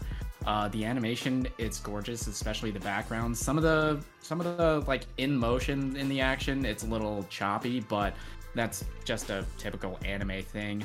Uh, all the like anime isms, like all the fantastical elements, those just took me out of the show. I was like, mm, oh, why is this here? Yeah, yeah. They why? If you're gonna do that, you need 24 episodes too. If you're gonna do that, you need 24 episodes, and you need to not sell your anime on having like this real life histor- historical figure. Yeah. Uh, yeah. And, and, another thing about the world building, real quick. Yasuke, he's a side character in his own anime. Yeah, Yeah. Another thing to clarify my comments about the world building, um, with especially with like the mechas and the magic, none of that is integrated into how like the societies are ran. None of that is really integrated the day to day, like the economy. Like imagine if you had mechas back then, the economy would look different. uh, you know what I'm saying? And that's why they feel shoehorned. It's because they're not integral to the actual like social economic space. They're just kind of war machines that pop in and out. Mm. um, yeah, and and there are some interesting touches, like the whole reason yeah. that because uh, the reason Nobunaga fell is because he was betrayed by one of his generals, who was mm pissed that he gave so much tight honor and respect to like a Yasuke in mm uh, to Yasuke, a black samurai, which there is a lot of like racism and uh, traditionalist culture in Japan, even today. Mm. Which is something that you could have touched on, but they don't. And yeah. that, all that missed opportunity, this is a four out of ten for me. I, mm. it, wow. it's another thing. I watched it all yesterday, and I can barely remember shit from it. Mm. I can barely remember like characters' names. I don't remember like I barely remember how the fucking conflict resolves. It, wow. it was very prototypical. It, it, it, resolved exactly how you think it did. The magical girl did her magical thing, and then Yasuke sliced. yeah. the hmm. Daimyo, yeah, they, which is they, like they, this great. Fucking, yeah, they like yeah, like the heart of the cards. Like Yasuke like draws all five pieces of Exodia. Or... yeah, yeah, yeah. Against this stereotypical evil witch lady, even none of that was needed. I feel like I feel like I feel like the guy who never mind. Let's let's get over it. Let's talk about some good shit. yeah. yeah. I don't want to. Um, I don't want to. I don't want to talk more shit about this because I do. Because I do one day want to work with LeSean Thomas, but not mm. on something like this. um, are there plans to do another season of this? Did you? There apparently are. Flying Lotus was tweeting about that. They okay. were saying that they do have more to come, and I'm just like, I mean, it could be a Castlevania situation where like the first couple episodes were kind of eh, but then like it just. I mean, even Castlevania, those first six episodes, those still fucking slap. I mean, yeah, they they they're all right. I think Castlevania does a better job, obviously, in terms of just mm. like explaining this world. I, especially the first mm. like three episodes, I think are great. Um, but you know, I just think that they just need more time to flesh things out, and they rushed it. So, yeah. yeah. Um, well, we'll see. Um, if it's a second season, we'll see what they do, see what happens. Maybe check it out. Um, I don't know. Maybe check out. Maybe they'll cross over with Castlevania. Who knows? I mean, you know, shit. The way the fantasy in this world works, why not? Honestly, let's just have a full like Netflix. Uh, the Netflix anime uh, uh anime universe. yeah, they because they I noticed they do like a they're doing like a Dota anime. They got the Dragon Prince or whatever. They might yeah. Well there's a there's a Resident Evil anime that's coming soon. Just just make it all one big thing that Yasuke is a part of. Just the throw Yasuke. Honestly, every very, season throw Yasuke in a different world. that makes no sense at all. And that uh, story would be somehow more compelling than what we got. Um, all right, so moving on from discussing Yasuke, we're going to discuss okay. Invincible, um, which is the final episode of this of the Amazon Prime series based on the Robin mm. Kirk comic. Um, here we have uh, basically we have Mark uh, telling, uh, I mean Nolan telling Mark uh, everything, who he is, the whole plan. So everything gets revealed in this um, to Mark after Debbie knew, after Cecil knew. We finally get Mark knowing and his reaction, everything like that and it's just basically a whole episode of Mark getting his ass whooped, like it's been for basically the whole. Series. Yeah, even with like the biggest blood spatter on the title card yet, that motherfucker is like red. There is yeah. no blue or yellow anywhere in that title card anymore. Yeah, yeah, uh, yeah. I mean, you know, they definitely delivered on that. There was a lot of blood in this episode. Yeah, a lot of carnage, a lot of just a lot of just death and yeah they they fucking like third act a man of steel like the entire world oh just to prove a point too like, like um Because at least this and this, it makes sense. Like you said, it's to prove a point. You know what I mean? true. true. Instead of true. Man Steel is just kind of happening. You know. Yeah. Um, and in this here, um, so you have him revealing everything who he is. Um, Viltrum, yeah, yeah, Viltrum. They're not the like altruistic planet. They here to conquer. I told you they, were Saiyans. they send like one of their people to like make the planet weaker so it's easier for them. Yeah, I told you they were Saiyans. Yeah, yeah. Th- this uh, this is definitely more inspired by Dragon Ball than it is like uh, Superman. Yeah, told you guys. Um, right. So, because you know he comes from this society, this this great society, but the society kind of thrived off of survival. It was truly survival of the fittest, right? Mm-hmm. You know, killing off you know each other, you know the weakest and kill off, and so the strongest will live. So it's kind of true this type of society, and they think like we, we're such a great society and all this huge innovation that we're going to go branch off into all these other galaxies and all these other worlds, and then take over them, and then introduce them to our way of life and take over, which they've been doing for hundreds and hundreds of years, as they say. And you know their forces are being so spread out from doing this that they decided to do something more kind of simpler, which was like take one top person, you know, uh, general, commander, um, and basically send them to a planet in order to, like I said, weaken the planet um, and get the planet softened up so it'd be an easier transition between, you know, between you know the whole kind of takeover. Mm. And you know, Nolan obviously was the person that got sent to Earth and formed a life there. Um, and Mark, you know, who you know is kind of hearing this news, obviously he's very distressed. Uh, tries his best, you know, I mean, gives it, you know, the best college effort he can uh, to kind of kind of fight him. But like we said in the past, fight episode, him and save people, and just Omni Man continually just like murdering hundreds of thousands of people. It, it gets hard to watch at at some points. Yeah, yeah, and his main and the entire time it's just like, why are you even bothering, man? These yeah. are like ants to you. Yeah, your mom, eh, she's kind of like a pet. That was the line. Damn. That was, that was the line that I'm still not like over. Like, and like you know what's weird? Like when I really thought about it, like how long Omni Man lives for or mm. has lived for. It's not that I somewhat get it. It's just that like I kind of comprehend where he's coming from and how evil. I I mean it, like where his evil stems from. You know what I'm saying? Mm. Like obviously I'm not agreeing with the man, but like I get it. yeah, it's like, like if you live him, long enough, if you live long enough, like a span of human life, it just become it kind of becomes insignificant. Which yeah, that's his point. Yeah, his point of view was just like, look, these people are ants. Like you, you're yeah, gonna you outlive. Any idea how long you're gonna live for? yeah, you're stronger than them. Your face could literally break a whole train of them. uh, I mean, yeah, because I mean, the way he just kills people with the ease. I mean, oh like my the, god. Like he the, just uh, touched a guy's head and his skull exploded in onto Mark. Oh yeah, god, you know, that the, the, and right after he's like, "Where's that other one?" yeah, yeah, yeah. He was. What?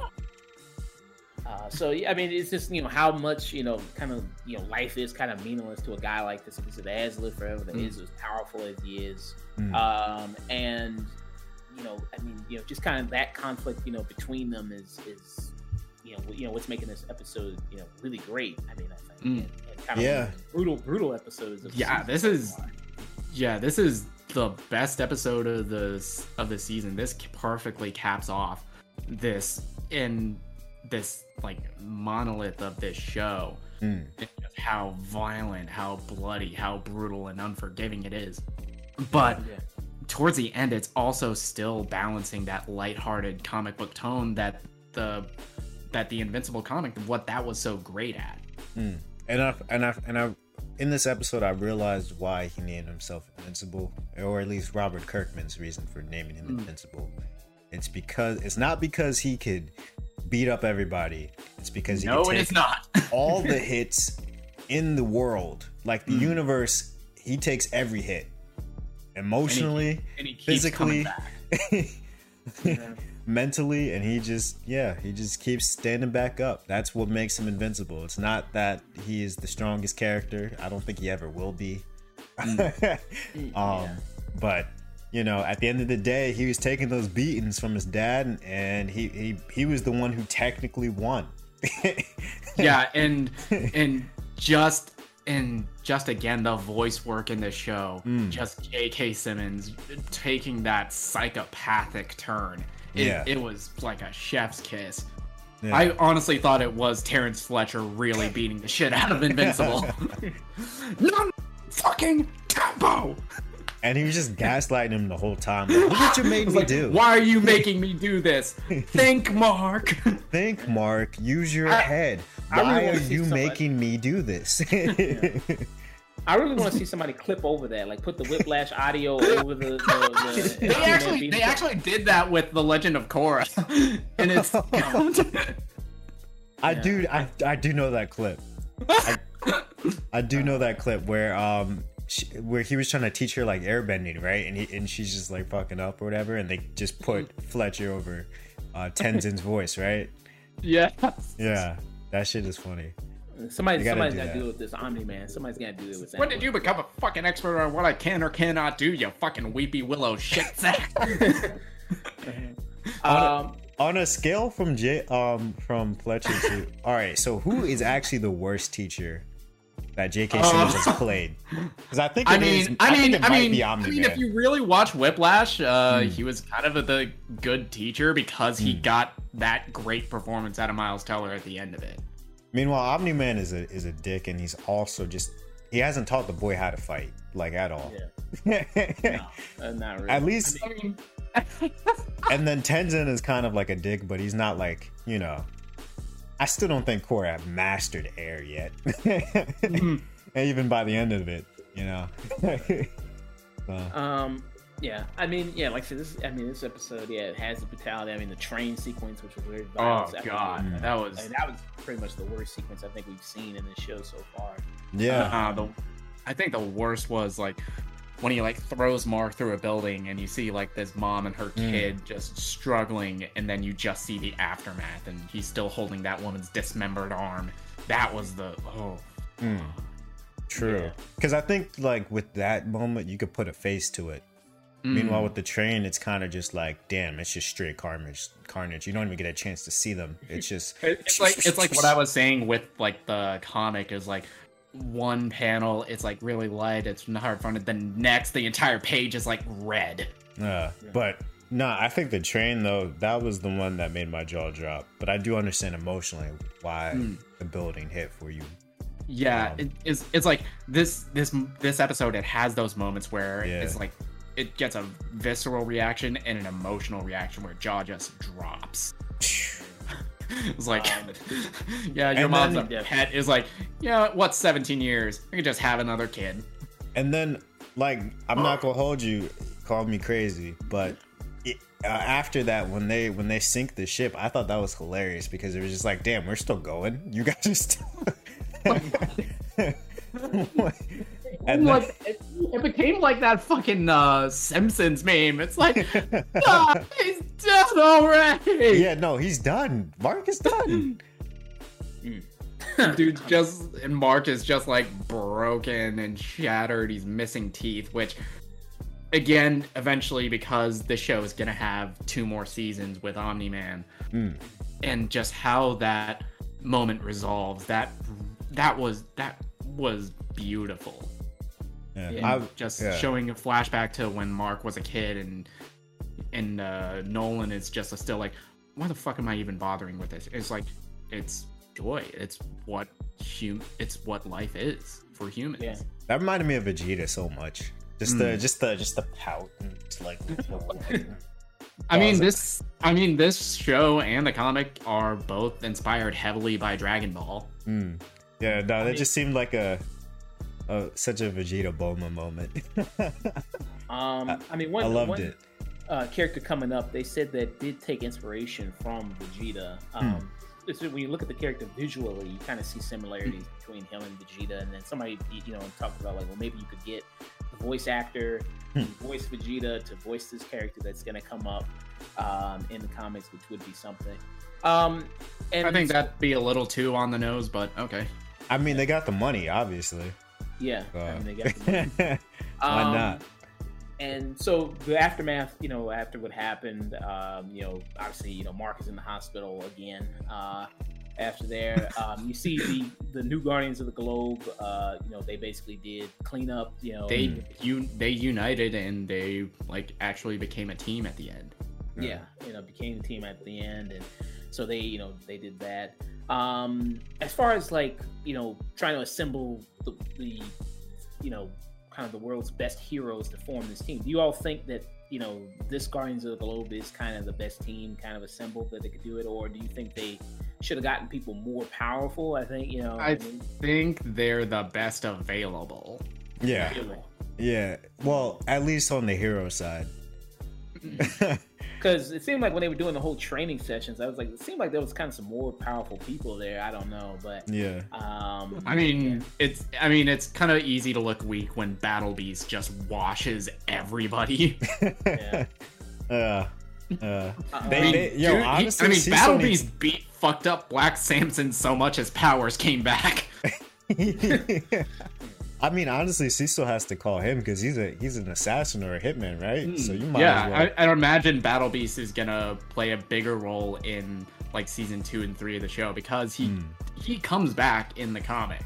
Mm. Yeah, and he's kind of like the one. He's like the one thing that can actually stand up to Omni Man. Mm. Yeah, no, you might as well hit him up because I ain't see Omni Man try to put a stop to it. At first, man said, "All right, I'm gonna let you get your ass beat to teach you a lesson." Uh.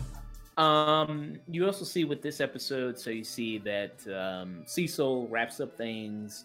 Um, mm. you know, helps protect the, the, secret identity of Mark and the mm-hmm. family mm-hmm. and things like that.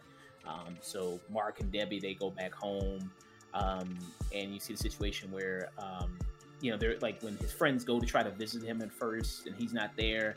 Um, that you know, William. I mean, he lets the cat out of the bag that you know Mark is invincible, but it doesn't matter because he's talking to Eve, he's talking to her, mm. and you know, he's talking to uh, Amber, and then of course Amber already knows, so everybody already knows already. And then when Atom Eve tries to reveal her identity, nobody gives a shit. Like, oh right, oh, and it's like, oh. Oh, I can see it now. Yeah, it was, it was like that scene in like an Avengers Endgame when they want to take a picture with Hulk, and then they, you know, like, nobody you know, gives a shit about Ant Man. yeah, it's like you know you take a picture with me, you know, I'm Ant Man. You know, it's like okay, like so what? Yeah, that's, that's like one of the moments though, like like William was like trying to like be like, yeah, I, I know who you are, and then like totally just like reveals his hand. you're, you're the girl that duplicates, right? um, well, she probably can duplicate itself, I guess. I mean, she can. I mean, she can like alter like atoms at the molecular level. Hmm. Yeah. You think she could? You think she could stand a chance against a Viltrumite? Uh, I don't. I gotta. I gotta look mm. in the hmm. comics. Maybe. I don't know. Um, okay. Hey, yo, no, no spoilers. No, no spoilers now. Um. Yeah. But uh, so you, you have that. Um. Obviously, Debbie is broken. I mean. I mean oh yeah, and yeah, yeah, yeah that was I mean, heartbreaking to watch. To I be mean, fair, she's you heard her man call her a pet on fucking 4K. She's the strongest character in this show. Yeah, easily. It, it, yeah. Emotionally, she is the baddest motherfucker on this show. Because she kept it, she kept it together for Mark till you know till she finally had a chance to really sit by herself. I mean, even even in the uh, in, in the uh, what you call it, the uh, the in the hospital, room. it was like yeah, she she put on that mask just to reassure her son. Yeah, yeah. yeah. Um, and you see here with um, you know Invincible, you know, at the end of this episode, he's talking to the Seth Rogen character. Yeah, Alan the alien. yeah, Alan the alien, and he just you know he rushed over there. Oh man, yo, man, I fucked up. I should have warned you that yeah, this planet's marked for Viltrumite conquest. yeah, um, and he, you know, they sit around, they sit on a rock, they talk about, you know, what's going to happen next, and they show kind of all the loose ends of, you know, what happened in this, all the plot lines of this season, the whole thing with the whole uh, mobster who's now taken over. oh, uh, yeah, Titan, who's now like the big bad mobster character. Uh, hmm. Mars, which that genocide that Mark caused. yeah. Um, you have the whole Battle Beast. You got him. They show him what he's up to. Still looking for a good fight. Mm. Yeah, Doc Seismic. He somehow got an underground army. yeah. So you so it shows kind of like you see that Cecil's trying to build an army and weapons for the return of Omni Man, a return of, of Viltrumites, everything like that. Yep. Uh. Yep. Uh. uh Ezra Miller's character. He's back to creating the Reanimen. yeah. So you know, probably you know, stronger, more improved, everything like that. So, you know, so you see kind of those kind of storylines. You know, kind of where hopefully they're going to pick up in season two, season three. So, what do you guys think is going to happen season two, season three? Um, since Omni Man left his post, I'm gonna assume that we might not get too much of him until mm. maybe near the tail end of season two. Uh, mm. And what might actually happen um, is that a Viltrumite is coming in to check up on them, and they find out that wait, yo, where where's Nolan or whatever his Viltrumite name is, Kakarot. Yeah, where's Kakarot? like, Veg- like Vegeta hey, and Nappa. like Vegeta and Nappa did. Where's Kakarot? I'm expecting yeah, I, like I, that I, Sans. Yeah, I, I, think the Dragon arc. Ball influence is definitely gonna be more on its sleeve in season two of the mm. show. I also think that hopefully we delve more into like Debbie's psychology mm. and delve into like that. And I think the brave take to turn is like really delve into like uh the fallout of of what Nolan's done mm. with okay. with Mark and Debbie. Mm. Yeah, yeah, yeah.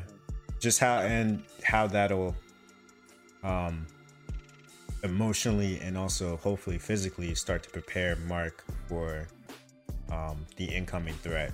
Because you know, as soon as they said there there was a whole planet full of these motherfuckers. Right. And That's why I Mark expect, couldn't stand up to one. Yeah, I, I expect I expect the planet to start sending people to pull up. yeah. Which I was kind of like shocked when he said like when you know Seth Rogen and Alan Yale asked him, so you know kind of what's your plans, and he said, mm. well, I hmm. guess just trying to finish high school, bro. You need to fuck high school. You need to focus yeah. on motherfucker.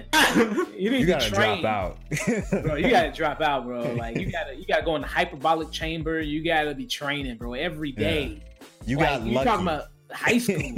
No, you know, you, are not even that good at high school because you don't even know how far Earth is away from Mars, bro. You, you done. It's over. No, nah, bro. Bro, he you got lucky because because the one Viltrumite that pulled up was his dad. we got lucky that it pulled up because it was his dad, and the dad realized that nah, I really do love my son, and I cannot fucking kill him. Yeah. yeah. Now imagine if there's a Viltrumite that has no idea who you are and doesn't give a fuck about it. Man, because I'm assuming yeah, too that, that Nolan's that, not the that, that title card is just gonna be splat. Just like fully, yo. Do you think they're gonna keep the same title card? I hope they do, and they just keep adding. They it. should.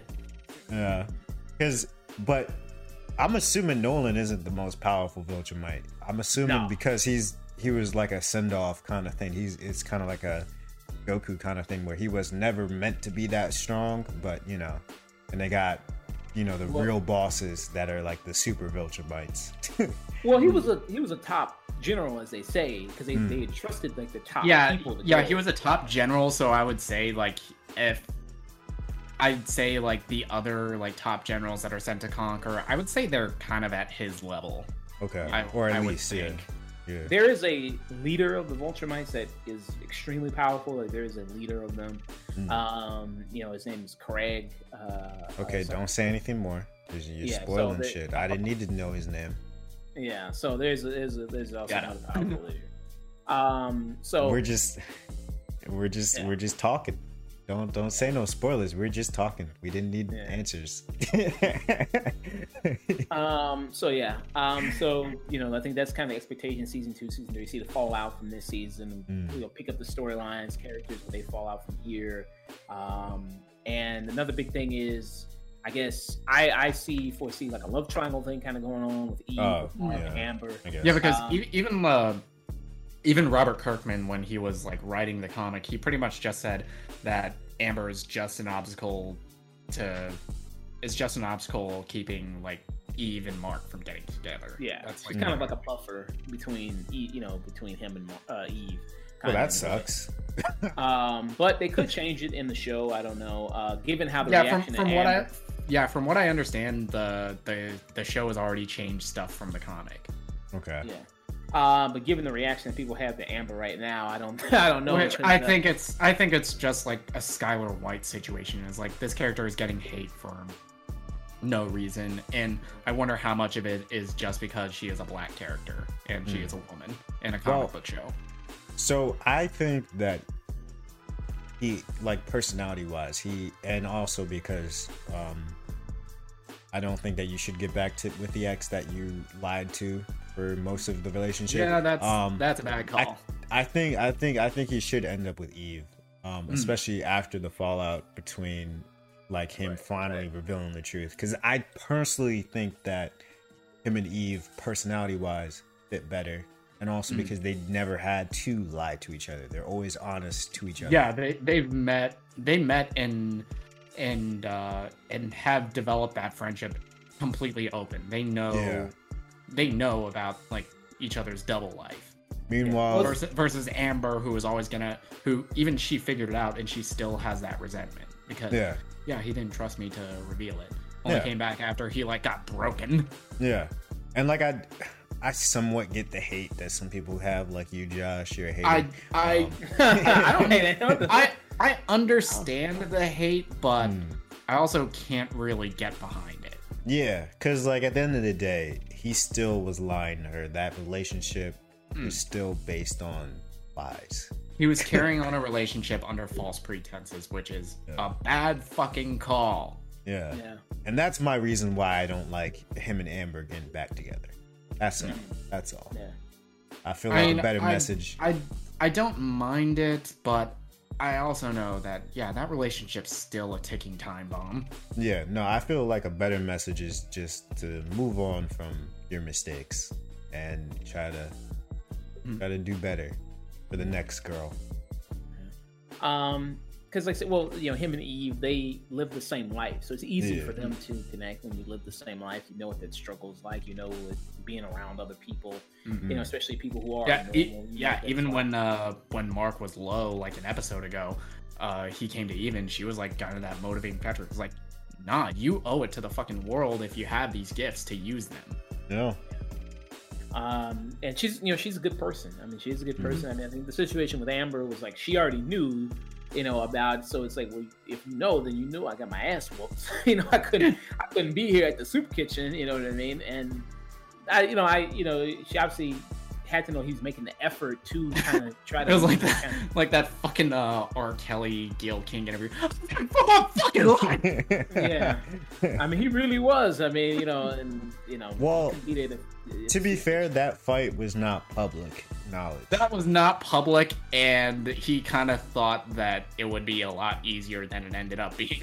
Yeah, I but, feel like I feel like with that fight in particular, she probably had to just get context clues and make and mm. make assumptions. She didn't actually know the severity what was going on. She but just I mean, wished it's all about communications. She just I mean, wished that he at least called her to tell Eve, her. Eve told her that he was in a like like life death. Yeah, he got hit by a bus. Yeah, uh, I mean, yeah. Uh, but he's a Viltrumite, and she already figured that out. That's mm. nothing new. Um, but yeah, so um, it, it's just a little crazy. I mean, both people can be at fault. I think it's the issue of just taking sides and who's right. I mean, both people can be at fault in, in both situations of Amber and Mark. Uh, but yeah, it was it was a great finale. Um, this was a great season. Definitely made me interested to read the comics, uh, things mm-hmm. like that. Um, yeah, overall, I, th- I, I, think I think as far as like Amazon and superhero shows, they're kind of killing it. Oh yeah, oh yeah. Yeah, between um, this and the boys, like there's an argument for either one being the best comic book show out on TV now. Um, so this, um, I give this season, I give it, it's a nine out of ten for me. I think mm. it's, hmm. it's a really great season. Um, you know, the hour long episodes are really great. I, you know, it's it's I'm so not used to that with an animated show, mm. but it's, mm. it's really good. Really, they really need the hour. It's not it doesn't feel like padding out. They really do need that hour. The eight episodes is great length. Um, the weekly, you know, like having these discussions weekly about the show. So, you know, when they release the season two, they're probably going to do the same method um, of like yeah, the first three and then uh, yeah, the weekly format, which I think is the best way to release a season of TV. Especially yeah. just with Amazon, how they're like writing and pacing each episode. The third that they release, it always ends on that cliffhanger. It's like, all right, I need more now. Mm. Yeah. Um, so yeah, very good series. What do you guys think? I'm giving this a 10. And I'm only mm. confidently giving this a 10 because I've rewatched it mm. like at least so many times. Like each episode individually, I've rewatched like a couple times. And this episode especially, I rewatched at least like four times in disbelief each time. Uh, yeah, no, I love this show. Um, I love where it's going, and I I appreciate it.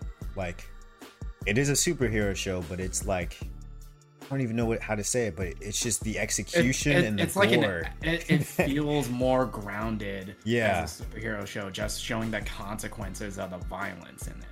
Mm. Yeah. yeah, yeah, that that's what I'm looking for. The difference that this show has is that it shows off the consequence, um, and it's not afraid to be dark.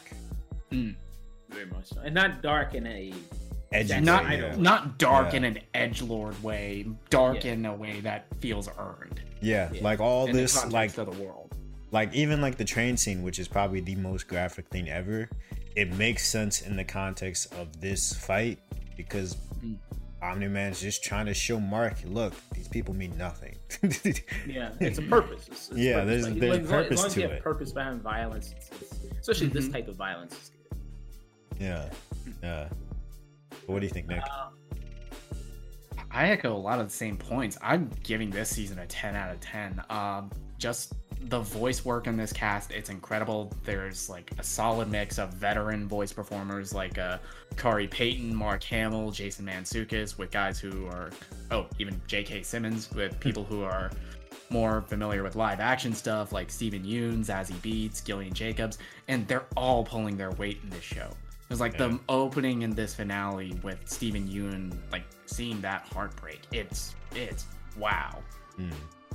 That that yeah. boy earned that Oscar nomination. Yeah. Uh, the the violence in this, it's it is grotesque. It is hard to watch, but again, like you were saying, it all serves a purpose, which is more than I can say for a lot of comic book shows. Like every single act of violence in this has weight, it has consequences and all the emotional beats of the show it's perfect. This is one of my favorite finales of a first season of a show i have i've seen in recent memory. It could and it and again the show's balancing that light-hearted comic book tone with the very much ultra violence that comes with this show. And it this could this season could have had a downer ending. And mm. it kind of does but it still has that optimistic tone yeah, yeah. I don't um, know how they did it, but they did it. This shit is. this shit hits different. and and again, uh, just echoing it, it gets a 10 out of 10 for me because I've gone back and rewatched individual episodes. Uh, even uh, while um, we were... Bless you. Excuse me. Even while we were doing the weekly breakdowns. Yeah. Um, this or Harley Quinn the animated series probably my one one A maybe of best uh, animated series right now. You know, superhero animated oh, yeah. series especially. Um, very very great stuff uh, from it. So yeah, very very eager for season two and season three that just got announced. Uh, yep, announced uh, a couple days ago by the man himself, Robert Kirkman. He yeah. must be getting a lot of money right now. Oh yeah, I mean he was already making bank. He was making bank off of The Walking Dead's like yeah. however many seasons. So hopefully, hopefully the quality stays consistent on this. Yeah, true, true, true. I, um, I, I, think I think because there is an actual ending to this show. I mean to this mm, comic. Yeah, there's um, an actual ending to the comic, so you yeah. are already setting up that yes, this show is eventually going to end. Yeah. Unlike The Walking Dead. Yeah, I think that's the uh the shining light in this show. That yeah. it's not ongoing in the comic. um, people are probably like lining up to do more of his work. It's like, what else can mm. we adapt? You know what I mean? What else you got? we can adapt into something. Yeah, it seems um, like a um, gold mine. Yeah, and I'm and again, it's just so cool seeing because uh because both this and The Walking Dead, they were kind of like indie comics when they were mm. first launching. They weren't. It was just comics outside of like DC and Marvel and these like really great works that are outside of what mainstream comic fans would normally pick and they're getting adapted into these amazing shows it opens the door for really great stuff like uh, Y the Last Man like uh, chew mm. like uh, Locke and Key which that was a show but that was not fucking Locke and Key i saw a tiktok by the guy who made i don't know if you guys are familiar with the comic black sands Mm. Um, but he was talking about how like, you know, the sales for Invincible weren't that great. So mm. he was just like, look, I'm doing these numbers that are rivaling their ongoing sales. Like that was inspiring to him because he was just like, "Yo, all right, if they yeah, could do if, that with yeah, just if that, they make, make, yeah, if they make a show off of a book with these numbers, then I got a shot." Yeah, yeah, yeah. So you know, I'm hoping that this opens more doors for indie comics. Um, yeah, I I do also think that this got adapted because it's kind of like, um, it's kind of it superheroes are the big thing, mm. and Amazon already has a precedence with the boys in doing mm. these adult uh, in these adult oriented uh, comic book shows. Yeah. yeah. Hopefully, yeah. Hopefully, you get more love and attention to these shows um, and to the indie comics because I know they've tossed around doing like a Y Last Man movie and TV show uh, mm-hmm. plenty of times. Um, they, they, did. They have a show Preacher, which kind of was an indie comic. They have that mm-hmm. on AMC. Mm-hmm. Uh, Locke and Key, they have a show that's on Netflix. Uh, you know, and uh, Chew. Um, I guess because I was watching iZombie, which is on the CW. I guess that's kind of like Chew in a way, in sort of sense. Uh, yeah, a little bit. It, uh, iZombie, I think it's its own comic book series, but not on the level of something like Chew. Yeah. I kind of uh, wish that they would go I can more see animated. how that's kind of hard to adapt because of the subject matter. Mm. Yeah. I kind of wish they would go more animated with, with uh, a lot of these comic books. Mm because they already have like the you know they have the format pretty much and the uh the, the character designs to work off of so. mm. yeah uh, what, what is that comic where the, the couple uh, like they have sex and they stop time which one is that oh fuck uh, uh i forgot the name of that one saga no saga's no no it's not that uh uh, that's a different, which is a great comic, by the way. Saga mm-hmm. uh, is another amazing by Brian K. Vaughan, Brian K. Vaughan, who also did Y the Last Man. But I forgot the name of that comic where the couple has sex and stuff. Um, I heard that one's really amazing. Um, but yeah, uh, but yeah, this looks a great series. Hopefully, it opens the door for more indie series and things like that. Um, yeah, so let's get out of here, people. Uh, we had a great time talking about uh, these topics, all the news, all things like that. Um, you can check us out on YouTube.com, uh, The Afternoon Tune, Facebook, The Afternoon Tune. We're on Instagram, The Afternoon Tune. We're on TikTok, The Afternoon Tune. Uh, we're also, um, you can also email us at The Afternoon Tune at gmail.com as well. We're also doing Twitch streams at twitch.com uh, slash The Afternoon Tune. Chayse, where can people find you? You can find me at Mr. Chayse Mac um, on Twitter, Twitch, and Instagram. Uh, that's spelled M R C H A Y S E M A C. Where can they find you, Nick?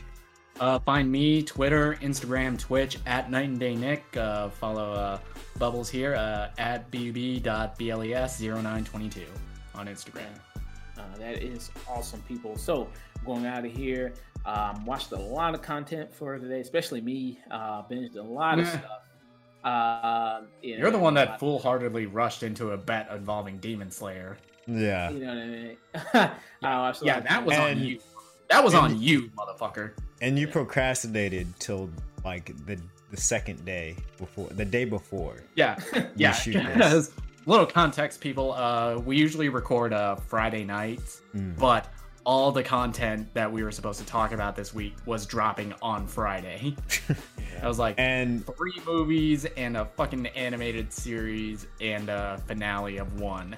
And this dude wanted to stick Demon Slayer somehow at the tail end of it, and I was just like, dude, you're not watching the entire series and the movie and all of this.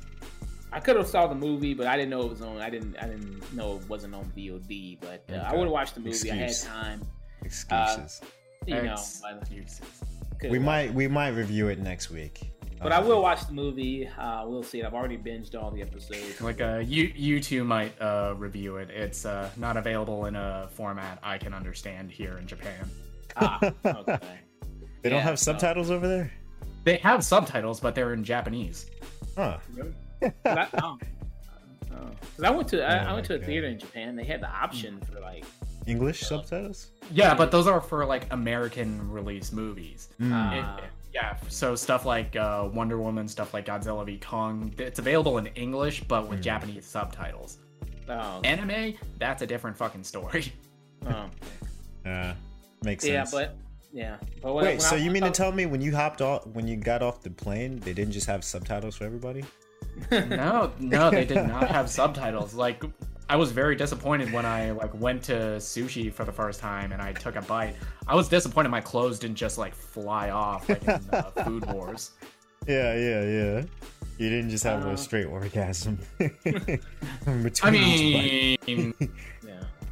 um, all right, so we're gonna get out of here, people. Uh, to all you uh, listeners, yeah. hope a great, great time, and don't forget to always stay tuned. tuned. Uh, was always looking at away from the camera.